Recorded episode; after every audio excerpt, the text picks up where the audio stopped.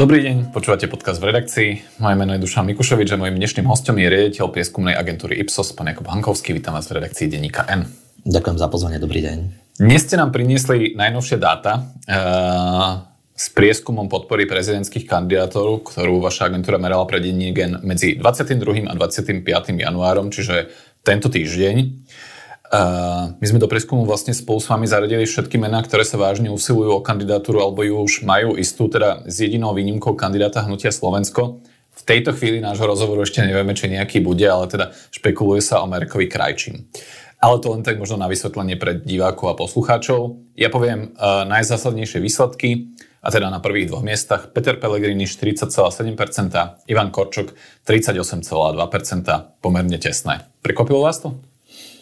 Ani nie, ono je to e, v súlade e, s tým, ako už vyzerali aj e, prieskumy, ktoré zverejnila konkurencia v posledných týždňoch. To znamená, ja som nečakal v tomto zásadné odlišnosti a zároveň sa len potvrdil trend, ktorý teda už bol ukázaný a to, že Ivan Korčok postupne dobieha Petra Pellegriniho.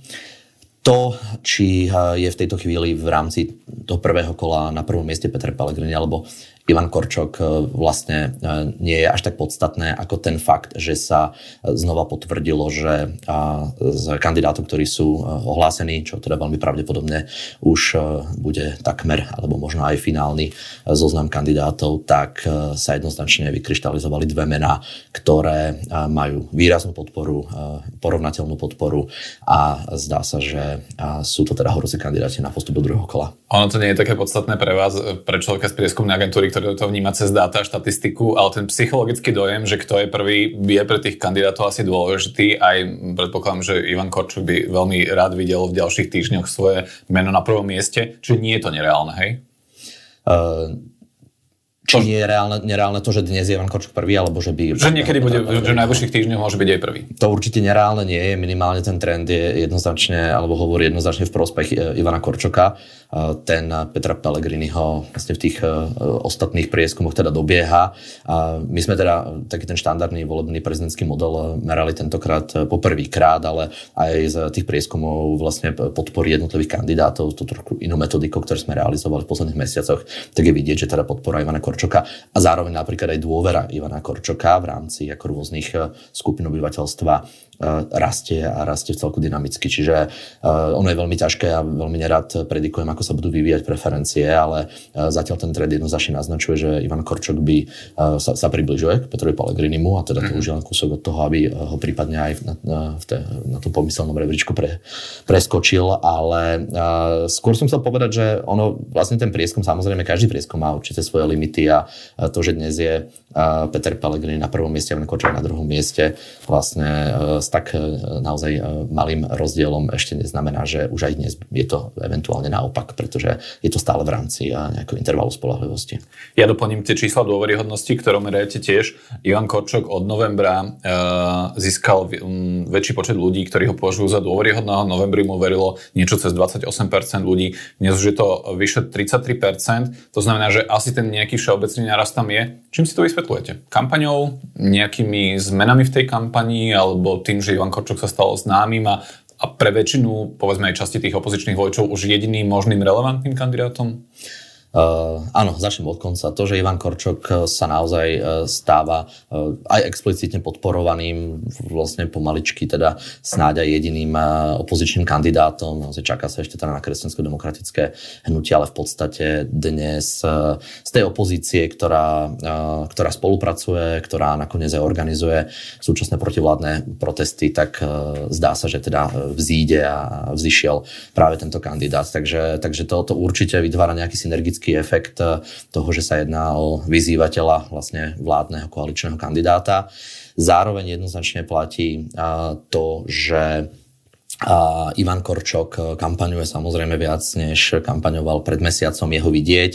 A myslím, že sa už aj mení tá spoločenská klíma z hľadiska toho, že si teda uh, už teda viac ľudí uvedom, uvedomuje, že nás čakajú prezidentské voľby a že sa prezidentské voľby eh, blížia, pretože tým, ako boli načasované teda predčasné parlamentné voľby, do toho prišli Vianoce, tak uh, naozaj sa môže mnohým zdať, že uh, voľby sú ešte ďaleko a že sa o voľbách až toľko nehovorí ale myslím, že práve v posledných týždňoch a teda jednoznačne to dianie na domácej politickej scéne a, a, a na uliciach to, to len podporuje tú atmosféru toho, že ľudia začínajú viac riešiť politiku a uvedomujú si, že voľby sú za dverami.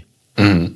Dostaneme sa ešte detailnejšie k rozloženiu tej podpory tých dvoch favoritov prezidentských volieb, ale aby teda sme poslucháčom prezradili aj, ako to pokračuje ďalej. Na treťom mieste vo vašom prieskume je Štefan Harabin s 8%, potom už s veľkým odstupom nasledujú ďalší líder Maďarskej aliancie Christian Foro 3,3%, bývalý diplomat Jan Kubiš 2,1%, Andrej Danko 1,7% a Marian Kotlba 1,6%. Z tohto by sa dalo povedať, že o finálovej dvojici je už rozhodnuté dva mesiace pred voľbami? V tejto chvíli to tak vyzerá. Aj keď sa pozrieme do histórie, tak uh, sme mali teda naozaj že rôzne, uh, rôzne typy súbojov a rôzne konštelácie a podpory práve v tomto období zhruba teda tie dva mesiace pred prvým kolom prezidentských volieb. A skutočne uh, boli situácie, kedy to nebolo jasné. Nakoniec vlastne nás čakali často, alebo nás uh, sme sa dočkali mnohých prekvapení. Hej, napríklad v prípade uh, toho, keď sa Eduard Kukan nedostal do druhého kola, uh, tam to naozaj do poslednej chvíle vyzeralo, že uh, bude práve on tým vyzývateľom. A, a zároveň teda boli, boli obdobia, nakoniec aj posledné prezidentské voľby už v posledných týždňoch bolo takmer jasné, kto sa teda do toho druhého kola dostane. Teraz sme ešte skutočne dva mesiace, je to, je to dlhá doba Avšak eh, ja tam osobne nevidím eh, vyzývateľa, ktorý eh, by mal potenciál dobehnúť podporu práve týchto dvoch hlavných súperov. Je to práve tým, že jediný, kto im dnes konkuruje v číslach je Štefan Harabin, ktorý mm, ale teda určite nie je nováčik na politickej scéne, má svoj veľmi jasne definovaný a stabilný elektorát. Ten je samozrejme nejakým spôsobom svojim počtom obmedzený, takže tam sa nedá očakávať, že by nejakým spôsobom zásadne mobilizoval prezentoval, predstavil sa, zvyšoval svoju poznateľnosť, oslovoval ďalších voličov. Mm. Naopak, ak sa na to pozrieme k touto optikou, tak kto má ešte z tých top favoritov alebo z tých možno top najznámejších politikov, ktorí v tejto súťaži momentálne figurujú, ešte potenciál sa predstaviť nejakej časti spoločnosti, tak je to práve Ivan Korčok, ktorý e, pohľadom tzv. ušej dôvery, to znamená tí respondenti, ktorí vlastne dokážu dokážu vyjadriť nejaký názor a nejaký postoj k, k danému kandidátovi. Čiže nie len, že registrujú jeho meno a niekde ho už počuli, ale dokážu sa vyjadriť, či mu dôverujú alebo nedôverujú, tak e, v takomto ukazovateľi Ivan Korčok výrazne zaostáva aj za Petrom Pelegrinim, ale aj za Štefanom Harabinom či Andrejom Dankom. Uh-huh. Stále je približne štvrtina spoločnosti, ktorá vlastne ešte na Ivana Korčoka názor nemá. Takže to mu dáva skôr akoby potenciál na to, aby čerpal ďalších voličov. Uh, mňa vlastne zaujalo, že tých, tie čísla ostatných kandidátov sú naozaj veľmi nízke aj z pohľadu toho, že v minulých parlamentných voľbách v prvom kole v roku teda 2019 mali dvaja vyslovene antisystémoví kandidáti, teda Štefan Harabin a Marian Kotleba, Kotleba dohromady takmer 25%. Harabina reálne volilo viac ako 14% voličov, Kotlebu viac ako 10%. Čiže to je štvrtina populácie, ktorá hlasovala za antisystémových kandidátov. No teraz ich tu vlastne, že nevidíme v tom prieskume. Kam sa vodili?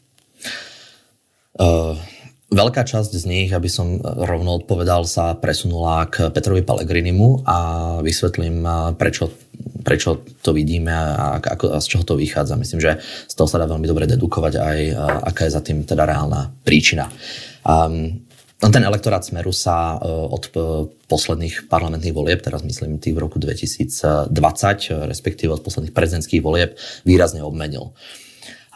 Ak sa dnes pozrieme na to, kto podporuje Smer, tak sú to v podobnej miere voliči Maroša Ševčoviča z volieb prezidentských volieb 2019 a Štefana Harabina. Mm-hmm. To znamená skupina, Štefan Harabin mal výborný výsledok, mimochodom, to si pamätáme, skončil na treťom mieste, oslovil e, veľkú časť spoločnosti. Veľká časť jeho voličov e, sú dnes e, sympatizanti alebo voliči strany Smer. Strana Smer zároveň ako veľmi explicitne a jasne podporila eh, kandidáta Petra Pellegriniho a zároveň vieme, že voliči Smeru eh, sú do veľkej miery disciplinovaní a lojálni, majú vysokú mieru dôvery v členných predstaviteľov Smeru a, ak to mám povedať zjednodušene, tak nechajú si poradiť. Nechali si poradiť, Peter Pellegrini má v elektoráte Smeru dnes vysokú podporu. Tá podpora Štefana Harabina, teda v elektoráte Smeru, je dnes už len v úvozovkách na úrovni úrovni približne 13%. Čiže... To, to ešte stále nejaká časť voličov, áno, voličov je. Áno, ale nie sú to, ak sa pozrieme na to, že polovica toho elektorátu v predchádzajúcich prezidentských voľbách volila práve Štefana Harabina, tak vidíme, že sú to tí istí ľudia, ktorí, ale ako som teda povedal, nechali si poradiť a dnes deklarujú podporu Petrovi Pellegrinimu. Takže tá široká podpora Petra Pellegrinu naozaj vychádza vlastne z rôznych skupín vrátane teda toho bývalého voliča Štefana Harabina. Rozumiem. Pád podpory Mariana Kotlobu je pomerne logický, aj jeho strana LSNS uh, vlastne v minulých voľbách neúspela a, pohorela. Uh, na druhú stranu, ako si vysvetľujete, že Andrej Danko, koaličný politik, podpredseda parlamentu, predseda Slovenskej národnej strany, ktorý dostal teraz tú stranu do parlamentu, teda získali tam viac ako 5%, má v tých prieskumoch 1,7% a o tej jeho kandidatúre sa už vlastne v Eteri hovorí mesiac. Čiže nie je to tak, že by to bolo teraz nejaký prekvapivý prvok. Hmm. Um, je za tým mnoho dôvodov. Je to ako tie symptómy tá, tej situácie je vidieť uh, zo všetkých uhlov pohľadu. A Andrej Danko uh, pomaly uh, stráca, alebo poklesla dôvera Andreja Danka, v Andreja Danka v rámci elektorátu Slovenskej národnej strany. To, to, je, to sa deje v posledných týždňoch. To sa deje v posledných týždňoch, ale v podstate sa to deje od volieb, deje sa to pozvolna posledné, posledný mesiac, v rámci ktorého samozrejme prebehla aj tá kauza nehody Andreja Danka, bol ten pokles ešte výraznejší. Takže Andrej Danko akoby vo všeobecnosti stráca, pomaly stráca podporu vlastne svojich vlastných voličov a to je jeden faktor.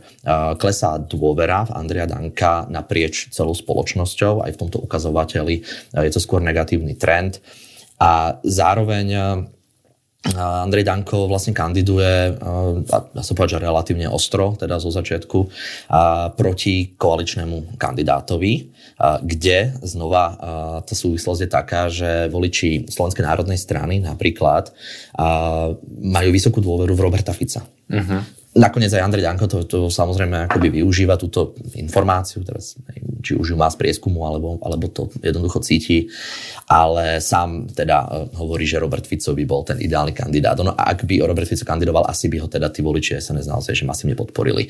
A teraz dokonca tá podpora na dôvery Andreja Danka spôsobila takú paradoxnú situáciu, že prvýkrát od doby merania má v elektoráte Slovenskej národnej strany vyššiu dôveru Robert Fico než samotný Andrej Danko. Mm-hmm. Tak e, to je len teda ako na, na ilustráciu tej situácie. Je to taký politický paradox, že Andrejovi Dankovi stúpa dôvera, keď je mimo tej veľkej politiky a mimo parlamentu a ako náhle sa dostane na oči a do parlamentu, tak potom klesá.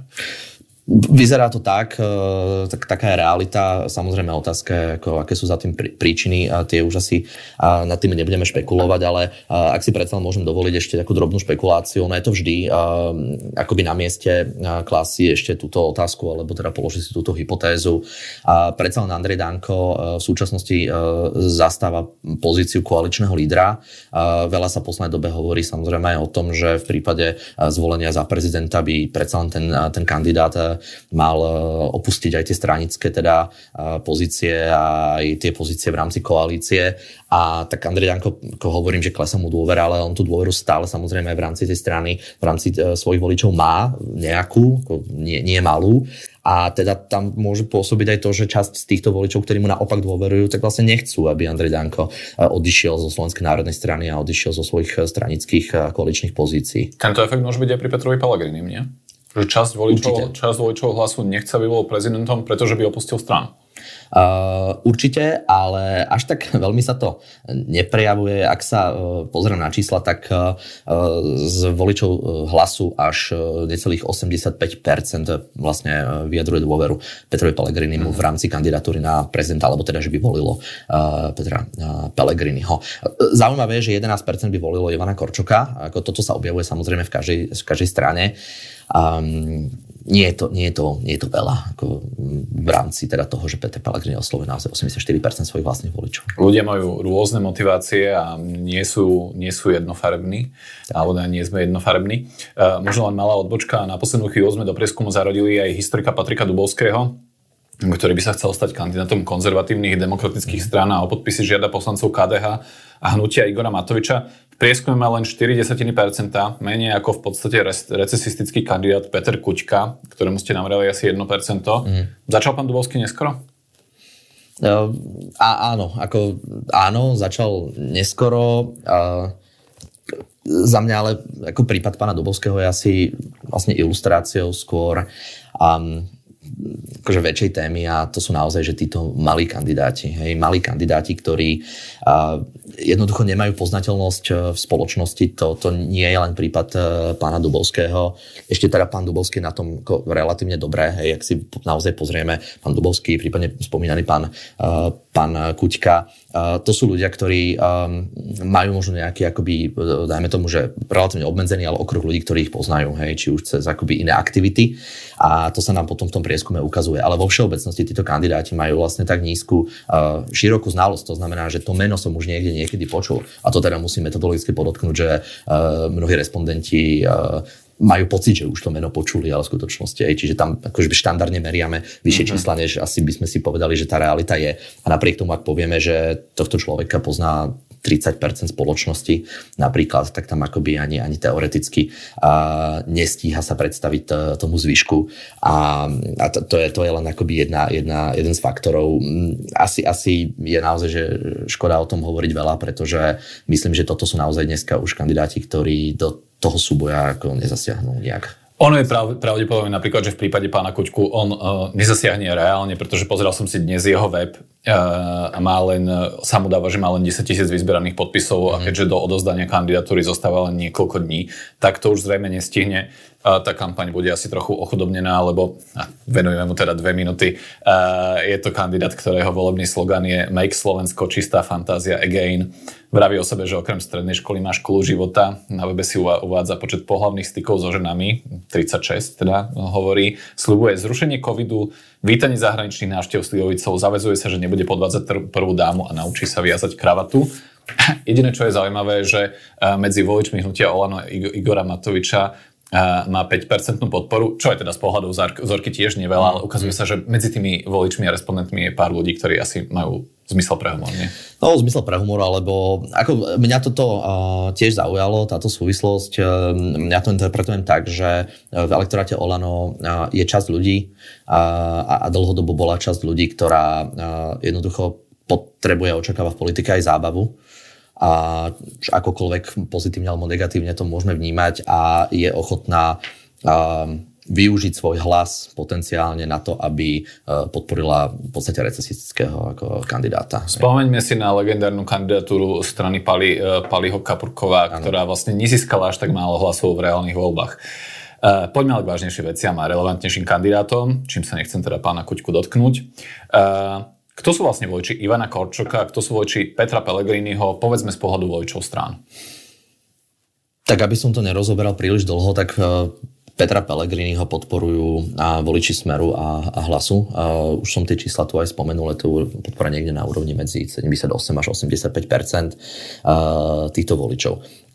Je to výrazne problematickejšie v prípade koaličnej Slovenskej národnej strany. Uh-huh. Tak samozrejme samotná kandidatúra Andrea Danka tú vec komplikuje ale tí, tí voliči, mm, ono vlastne, akoby to vychádza z toho, že kto nakoniec volil Slovenskú národnú stranu a kto sa dnes k Slovenskej národnej strane ako z hľadiska voličstva hlási. Znova sa prejavuje to, čo sme už videli v mnohých prieskumoch a to, že toto nie sú do veľkej miery ako, že kóroví voliči Slovenskej národnej strany, sú to voliči uh, Andrea Danka, voliči Tomáša Tarabu, voliči naozaj všetkých vlastne výrazných osobností, ktoré uh, na tej kandidátke uh, nakoniec kandidovali. A teda efekt je taký, že voliči na, na Slovenskej národnej strany by v 27% volili Petra Pellegriniho, v 30% volili Štefana Harabina, takže teda najviac Štefana Harabina, ale v 17% Andreja Danka. Hmm. Kde, ako sme sa už teda bavili, môže byť pokojne aj ten efekt, že teda nechcú, aby Andrej Danko zastával ten prezidentský úrad, akože, že by to bola tá pozitívna motivácia, že, že ho chcú teda v strane. A, a, a teda Slovenská národná strana takto vyčnieva naozaj z tej, z tej koalície. No. Inak e, ešte e, Peter Pellegrini, čo znova vlastne zaujímavé akoby z hľadiska toho historického vývoja tých elektorátov, tak oslovuje voličov republiky, 45%, mm-hmm. 28% voličov republiky by volilo Štefana Harabina. Mm-hmm. Znova sa to dá teda predpokladať, že sú to voliči, ktorí sú v podstate takí swingoví so smerom, sympatizujú, majú vysokú dôveru v Roberta Fica. Robert Fico sa akoby veľmi z hľadiska dôvery etabloval etabloval v, v elektorátoch aj teda týchto strán a e, tým pádom vlastne si naozaj že nechajú, nechajú poradiť a, a a zrejme tam zohrá aj rolu to, že e, tieto prezidentské voľby naozaj smerujú k súboju dvoch relevantných kandidátov, ktoré, ktorí budú zastupovať dva tábory a dva póly a že tí ľudia z tých jednotlivých táborov sa zmieria aj s tým kandidátom, ktorý možno nie je ich prvou voľbou, ale povedzme, že pre voliča republiky je lepší Pelegrini ako Korčok jednoznačne. Áno, to určite. Tam podpora Ivan Korčok je zanedbateľná. Ivan Korčok teda má voličov z opozičných strán. Vieme to povedať napríklad, že či má aj podporu medzi voličmi KDH, čo je hnutie, o, ktorých sa, o, o ktorom sa teraz vlastne že, že uvažuje a čaká sa, že čo vlastne spraví a či by mohlo podporiť Ivana Korčoka? Áno, tak očakávanie má masívnu podporu voličov Sasky a progresívneho Slovenska, tam je to na úrovni 90%. A v prípade KDH, tá z môjho pohľadu prekvapivo, až 72% voličov KDH dnes vlastne deklaruje podporu Ivanovi Korčokovi, 13% Petrovi Pelegrinimu, čo, čo nie je úplne málo, mhm. ale uh ono je to aj opačne. On aj ten um, Ivan Korčok vlastne dokáže, akoby, ako sme si už aj povedali, aj v niektorých teda stranách, v ktorých naopak dominuje Peter Pellegrini, akoby získavať nejaké, nejaké percentá. Ale teda to KDH je takto rozdelené, e, určite ako z môjho pohľadu prekvapivo vysoká mm-hmm. podpora. A čo hnutie Igora Matoviča? Tam je to ešte vyššie, tam je to 83%, ale uh, tako, napriek tomu, že uh, tá realita je skutočne taká, že uh, sa hovorí, a nie len sa hovorí, ale aj hnutie Slovensko akoby o tom hovorí celkom jasne, že, že hľadajú kandidáta, alebo že, že to zvažujú, tak uh, je vidieť, že aj z hľadiska um, boja proti uh, súčasnej vládnej koalícii, v ktorej si teda Olano síce uh, vedie taký trochu vlastný boj, akoby odčlenený od tých ostatných troch opozičných strán, ale o to ako intenzív, alebo tiež intenzívny, veľmi intenzívny, tak myslím, že tá motivácia toho, že ideme podporiť skutočne relevantného protikandidáta vládnemu kandidátovi, tak, tak tá motivácia je tam veľmi silná. Ja sa priznám, že mňa to možno až tak neprekvapuje, najmä pretože mm Kedy si, e, alebo teda v tých minulých preskumoch sa ukazovalo, že medzi elektorátom Olano bolo vždy veľká dôvera voči prezidentke Zuzane Čaputovej napriek napätým vzťahom Igora Matoviča a prezidentky, čiže tí, tí, tí voliči ako keby asi e, trošku vedeli aj možno, že odlišiť tú prevádzkovú politickú konfliktnú časť a to, že vlastne, že, že, že koho podporujú. Čiže... No, je to tak, ale ono, ja by som to aj odlišoval, akoby tu, či, či je tam osobný konflikt medzi politickými lídrami. To, to, čo z môjho pohľadu definuje tých voličov Olano, alebo teda dnes Slovenska, tak Eh, je, že oni sú tu vlastne do veľkej miery akoby ľudia, ktorí sú nastavení prozápadne a pro, eh, pro Európska únia majú relatívne jasný postoj aj eh, čo sa týka vojny na Ukrajine. Samozrejme vychádza to aj z ako výrazných a ešte, ešte možno, že aj v tých časoch, kedy, kedy Jaroslav Náť a ľudia okolo neho boli súčasťou Olano z tých veľmi jasných postojov a, a nakoniec aj Eduarda Hegera a, a podobne. Čiže toto vlastne Olano zostalo, tam sa tento, tento, tá, tento smer sa nemenil nejak zásadne. Ja teda myslím, že práve akoby západného kandidáta a budú určite podporovať a, a myslím, že je to skôr teda o tom, že ktorá tá téma vôbec ako v tej kampani dominuje, respektive ktorá téma bude mobilizačná pre, pre tých voličov. Okrem uh, tej samotnej podpory zvyknete merať aj tzv. jadro a široký potenciál. Robívate to bežne pri stranických preferenciách, robili ste to aj teraz pri kandidátoch. Uh, čo vám vyšlo? Uh, Ivan Korčok má v tejto chvíli vlastne odhodlanejších alebo presvedčenejších voličov. To je asi taký ten zásadný záver. A má teda vyššie jadro, ono je stále nižšie než u Petra Pellegriniho, tá podpora je trochu nižšia, ale ten, ten podiel nerozhodnutých voličov alebo to porovnanie je v prospech Ivana Korčoka. Kto poviem do takých zrozumiteľnejších čísel, tak Ivan Korčok z tých, tých svojich podporovateľov má približne 72% tých, ktorí sú už pevne presvedčení, že ho voliť pôjdu.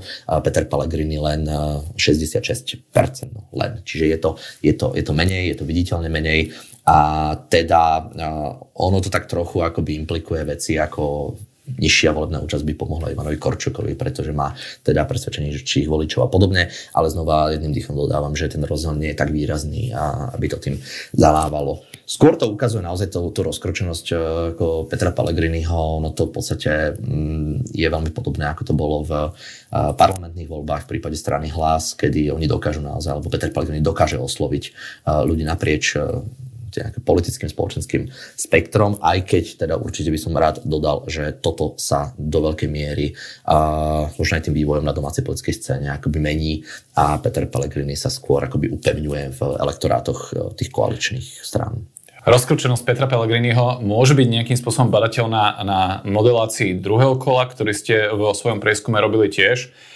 Zaujímavé je, že tam je rozdiel medzi kandidátmi citeľnejší. Pellegrini by získal v prípade druhého kola necelých 55%, Korčok niečo cez 40, 45%, čiže rozdiel je v podstate 10 bodov. Je to dané tým, že Pellegrini je v tejto chvíli priateľný pre ľudí, ktorí by v prvom kole volili Harabina alebo Danka?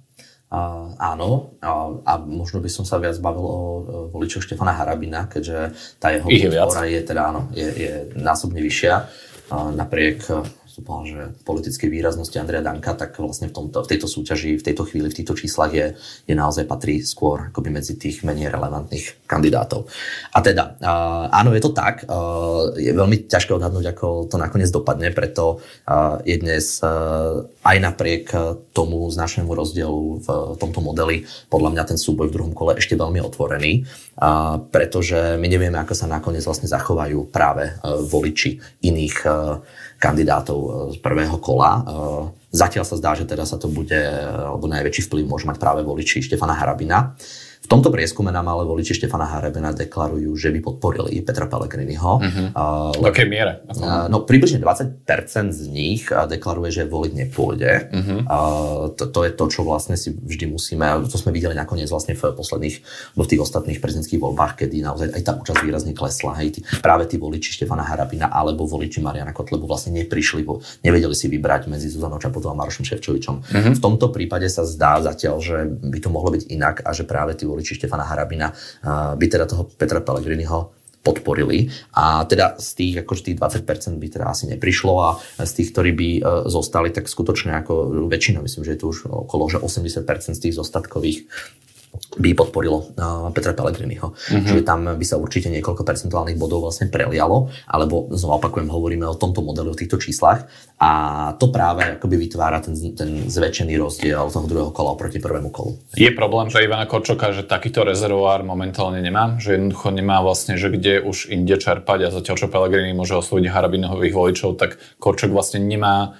voličov nejakých iných kandidátov, tak ako mala napríklad Zuzana Čaputová ešte v minulých voľbách, že teoreticky mohla oslovi, os, oslovovať voličov uh, a teraz neviem, či nespravím chybu, Františka Mikloška, ktorý mm-hmm. myslím si, že, že, že tam bol uh, alebo dokonca Belu Bugára, ktorý, ktorý kandidoval, tak vlastne, že mala teoreticky kde, tak Ivan Kočok veľmi nemá kde. No, je to tak. Uh, presne tým, že tá, to rozloženie síl je je, nastav, je také, aké je, tak vlastne Ivan Korčok akoby tam nemá takého toho, že, hej, že menšieho partnera, ktorý by mu eventuálne potom dodal hlasy.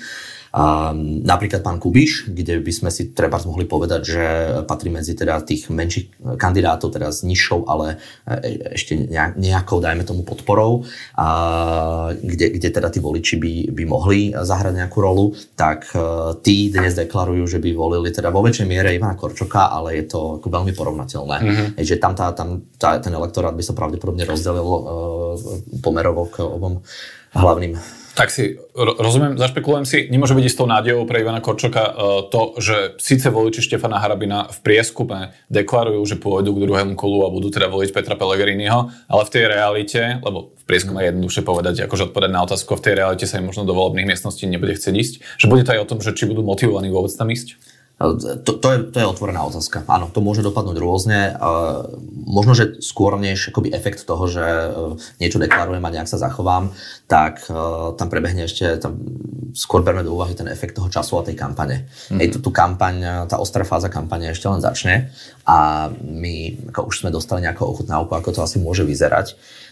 Ja si myslím, že dnes akoby tá zmierlivosť e, tých voličov alebo tá ochota tých voličov Štefana Harabina, ale teda aj Andreja Danka, napriek tomu, že ich je menej, a podporiť Petra Pellegriniho v druhom kole e, sa môže, môže výrazne klesať v momente, keď e, tam prebehne vlastne nejaká ostrá kon- konfrontácia medzi týmito kandidátmi. Ak budú voliči Štefana Harabina vidieť, že ich kandidát v každej druhej debate alebo v každej prvej debate útočí na Petra Pellegriniho a, a hovorí o ňom všeličo, tak ich to vlastne môže demotivovať. Presne tak, on môže spáliť mosty medzi, e, vlastne pre, po ktorých by tí voliči mohli do toho druhého kola prejsť a v takomto prípade Peter Pellegrini stratí potenciálne ako tú, možno, že tú, tú kritickú, tú kritickú alebo tú, tú, ten, tú časť, ktorá mu pomôže vyhrať druhé kolo. Je veľká skratka, keď poviem, že nakoniec voľby môže rozhodnúť Štefan Hrabin?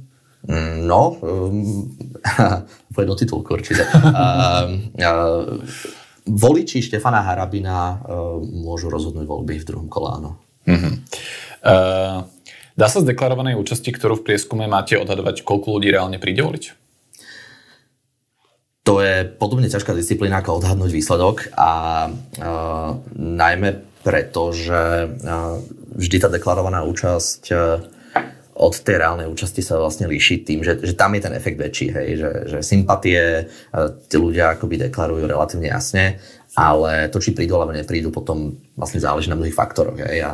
Že sa tak akože sprofanovalo, že keď je pekné počasie alebo zlé počasie, tak prídu alebo neprídu. Čiže naozaj takéto banality. A v tejto chvíli nám v prieskume vlastne ľudia deklarujú uh, naozaj vysokú, uh, vysoký záujem o voľby. Uh, je to približne 60% respondentov hovorí, že určite príde voliť. Toto je naozaj, ako to, to sú výrazne vyššie čísla, než aká býva realita v prezidentských voľbách. Je pripomenie v roku 2019 prvé kolo necelých 50%, myslím, že 48%, niečo druhé kolo len 43%, čiže to by bol veľký rozdiel. Presne tak. No, ale, čiže ten, ten výskumný uh, alebo ten, ten, ten vplyv toho, že je to prieskum, je, to, uh, je tam deklarácia a je to hlavne ešte ďaleko pred tými voľbami, uh, je určite vysoký. Uh, napriek tomu, ja by som to ešte zatiaľ úplne akoby ne, nezhodil zo stola aj tú hypotézu, že by nás mohla čakať naozaj vysoká volebná účasť. Minimálne, ak sa pozrieme napríklad z Polska, z posledných parlamentných volieb, tam zaznamenali teda účasť e, cez 74%, a teda pre porovnanie ako v polskej histórii alebo v tej histórii e, parlamentných volieb e, zaznamenávali, štandardne účasť medzi 40 a 60 percentami. Veľmi podobne ako na Slovensku, ešte, ešte nižšie, teda by som povedal. Mm-hmm. Takže a, znova, e, polarizovaná spoločnosť, e, masové protesty, a, tá, tá spoločenská atmosféra naozaj mobilizovala ako obe strany a, tej polarizovanej spoločnosti, teda v prípade Polska. A a to sa pokojne môže stať aj na Slovensku, len hovoríme o dnešku, hovoríme o dnešku, kedy prebiehajú veľké protivládne protesty, kedy v podstate ale aj tí podporovatelia koaličných strán to celé sledujú a dejú sa zásadné veci na domácej politickej scéne a teda ľudia sú tak akože nabudení aj, aj do tých prezidentských volieb. A napriek tomu, že naozaj si ešte môžeme mať dojem, že tá kampaň ešte teda je taká nejaká uspatá ale to, čo bude koncom marca, to, to skutočne nevieme. Uh, dovolím si povedať aj to, že ak napríklad akoby budú pokračovať v nejakej forme a v nejakej sile aj tie, aj tie protesty, tak uh, to môže akoby minimálne vyvolať akoby tú, tú emóciu toho, že uh, to bude mať ten mobilizačný efekt a že ľudia prídu voliť. Existujú vo vašich dátach, alebo existuje vo vašich dátach nejaká relevantná, kompaktnejšia, koherentná skupina nerozhodnutých voličov, ktorá ešte môže nejakým spôsobom tie výsledky minimálne v prieskumoch uh, zase nešemeniť? Tak ke, keď som hovoril o tom, že koľko majú a aký podiel voličov je už pevne rozhodnutých pre voľbu niektorých z tých kandidátov, tak akoby ten zvyšok, to sú tí, ktorí teda pevne rozhodnutí nie sú, to znamená, že zvažujú nejakého iného kandidáta. Hej, a to je v podstate akoby tá volatilná skupina, to je tá skupina, ktorá uh, sa nám môže rôzne prelievať a teda tá podpora sa môže meniť. A zároveň ale platí, že v prípade tých prezidentských volieb predsa len človek sa rozhoduje o, o, o osobe, o kandidátovi, jednotlivcovi. A je to často možno trochu jednoduchšie rozhodovanie, než v prípade parlamentných volieb, kedy teda predsa tie kandidátky pozostávajú z rôznych osobností. Môžeme sympatizovať teda s niekým v jednej strane, s niekým z druhej, do poslednej chvíle si nie sme istí, koho budeme voliť.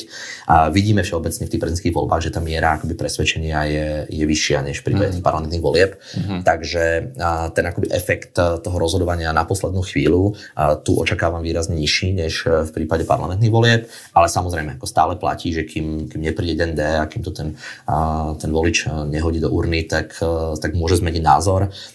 Znova ale podotýkam, že to rozloženie, súčasné rozloženie síl akoby nevytvára úplne nejaké očakávania toho, že by sa zásadne prelievali sily v prospech kandidátov, ktorí by ešte akoby mohli ohroziť tú, tú, tú, teda tú um, dominantnú dvojicu. Sme v situácii dvoch, dvoch táborov a, a, a tie sa držia okolo seba a tie už majú vyprofilovaných dvoch jednoznačných favoritov. Dvoch silných kandidátov, presne tak, s ktorými sa vlastne e, výrazná časť e, tých táborov dokáže stotožniť. To je podstatné. Ja viem, že vy ste sa pozerali ešte na to, že koho vlastne preferujú alebo chcú voliť voliči prezidentských kandidátov z tých minulých volieb z roku 2019, čo je vlastne 5 rokov, iný kontext, iná doba. Je to vlastne že pomerne vypovedné. Čo vás tam zaujalo?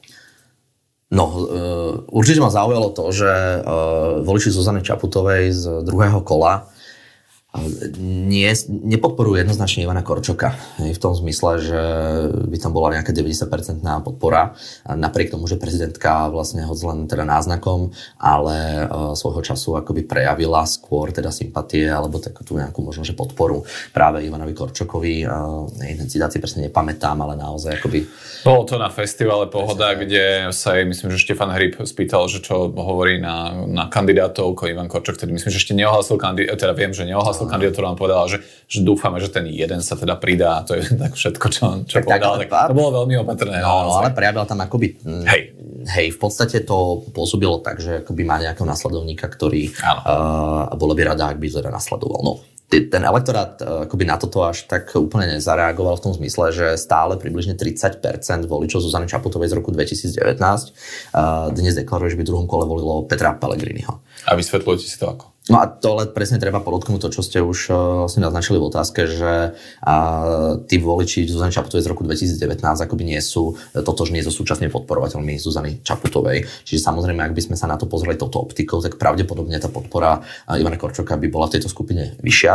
Mm. A teda máme za sebou naozaj, že 5 veľmi turbulentných rokov spoločnosť sa zmenila, prešli sme si obrovskými krízami, ktoré možno často naozaj akoby zmenili uvažovanie niektorých ľudí, pod, zatriasli hodnotovým rebríčkom a menili sa sympatie k politikom ako dosť výrazne, menili sa vzťahy medzi politikmi, a, ktorí, boli ľudia, ktorí teda, alebo, a, ktorí spolu vychádzali a z rôznych čelných predstaviteľov politických strán a počasie už spolu teda nevychádzali. A on ten elektorát na toto akože do značnej miery reaguje. Takže ja si to vysvetľujem tým, že že, naozaj ten elektorát sa obmenil, spoločnosť sa do istej miery zmenila a zároveň je to vlastne talent a taká tá ako najväčšia, uh, najväčšie kvalita a zároveň ako prekliete Petra Pellegriniho, že on vlastne dokáže osloviť akoby široké spektrum tej spoločnosti, čiže uh, on vlastne je tolerovaný a je, to, je, je, je tolerovateľný aj touto skupinou uh, voličov.